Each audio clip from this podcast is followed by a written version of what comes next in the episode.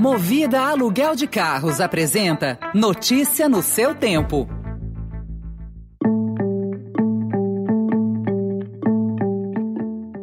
Olá, seja bem-vindo, seja bem-vinda. Começa agora mais uma edição do Notícia no seu tempo. Esse podcast é produzido pela equipe de jornalismo do Estadão para você ouvir em poucos minutos as principais informações do jornal. Entre os destaques de hoje, governo prevê corte de 50% nas emissões de gases de efeito estufa, mas não detalha a meta. Com 5 milhões de mortos no mundo, novas cepas da Covid são desafio. E Bolsonaro fala em semana de jogo pesado contra a Petrobras. Esses são alguns dos assuntos que você confere nesta terça-feira, 2 de novembro de 2021. Estadão apresenta Notícia no seu tempo.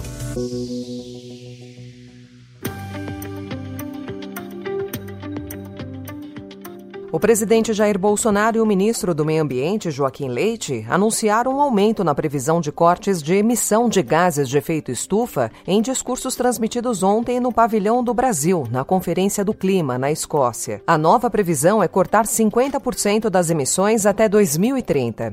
Apresentamos hoje uma nova meta climática mais ambiciosa, passando de 43% para 50% até 2030. O governo não detalhou como esse número será atingido. A meta anterior, de 2015, contemplava a redução de 43% e tomava por base as emissões de 2005. Mas o governo revisou esses números para cima, o que especialistas chamam de pedalada climática. Na prática, se usar os dados revisados, a nova meta pode fazer com que o nível de poluição na atmosfera aumente em vez de cair.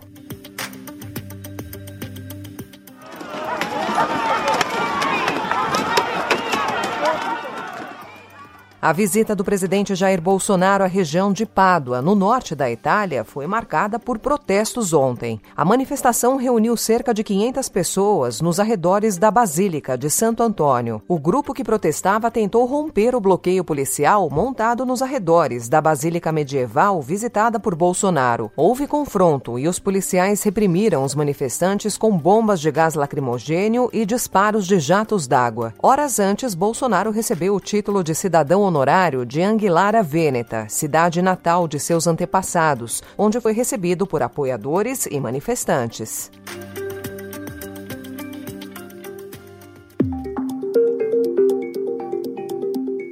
Em meio a temores no mercado de ingerência política na Petrobras, o presidente Jair Bolsonaro afirmou ontem que a semana será de jogo pesado com a estatal, sem detalhar qual seria a estratégia do governo ao longo dos próximos dias. Essa semana vai ser um jogo pesado com a Petrobras, porque eu indico o presidente. Quer dizer, tem que passar pelo conselho. Quer dizer, não sou eu que indico, passa pelo conselho.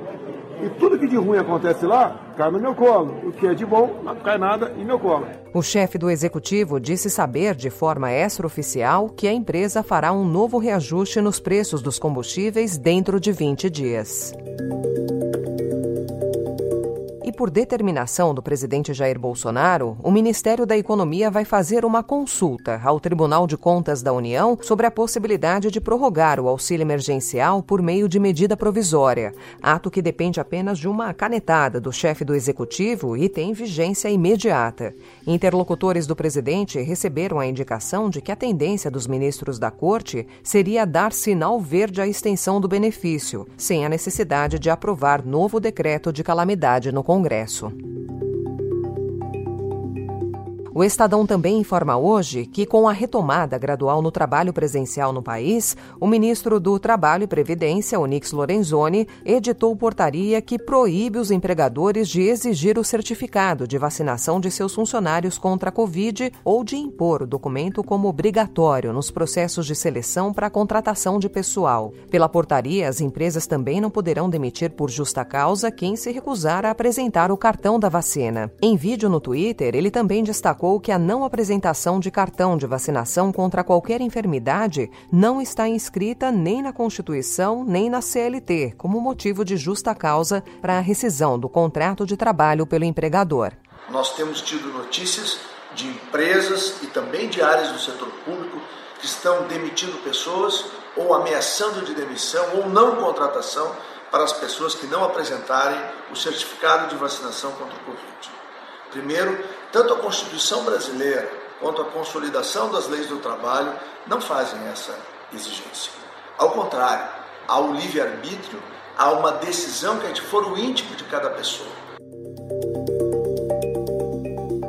Após mais de dois anos de pandemia, o mundo atingiu ontem a marca de 5 milhões de mortes, segundo o levantamento da Universidade Johns Hopkins. O número é puxado pelo aumento dos casos e mortes em alguns países do leste europeu e no Reino Unido. A marca chega no momento em que mais da metade da população do planeta recebeu ao menos uma dose da vacina e com a contaminação relativamente controlada nas Américas, em partes da Ásia e da Europa. Epidemiologistas alertam que o principal risco para o terceiro ano da pandemia ainda é a vacinação incipiente em alguns países, que pode favorecer o aumento do contágio e, em consequência, consequência o surgimento de novas cepas.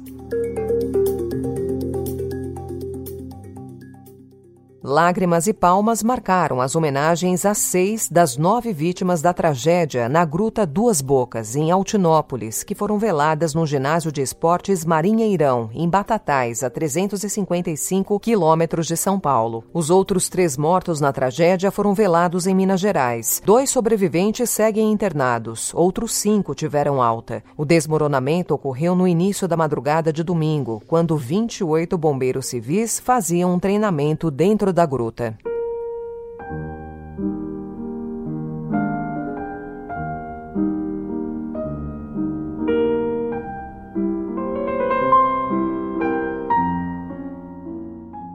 O pianista brasileiro Nelson Freire morreu ontem, aos 77 anos, na casa dele, no Rio de Janeiro. Segundo a empresária de Freire, ele sofreu uma queda durante a madrugada e bateu a cabeça. A Polícia Civil do Rio informou que agentes foram à casa do artista para remover o corpo e realizar a perícia no local. O velório de Freire será realizado hoje, no Teatro Municipal do Rio de Janeiro. Nelson Freire era o maior pianista brasileiro e um dos principais artistas do instrumento.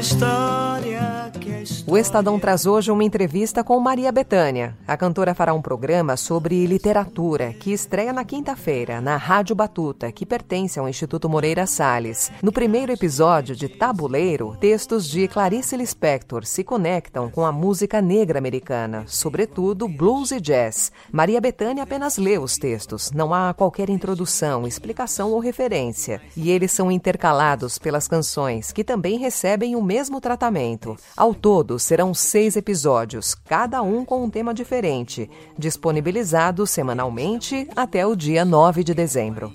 Que não está no retrato. Brasil, teu nome é. Essa foi mais uma edição do Notícia no seu Tempo, com apresentação e roteiro de Alessandra Romano, produção e finalização de Felipe Caldo. O editor de núcleo de áudio é Emanuel Bonfim. Obrigada pela sua companhia até aqui e até amanhã. Você ouviu Notícia no seu Tempo. Notícia no seu tempo. Oferecimento Movida Aluguel de Carros. A vida é para ser movida. Saiba mais em www.movida.com.br.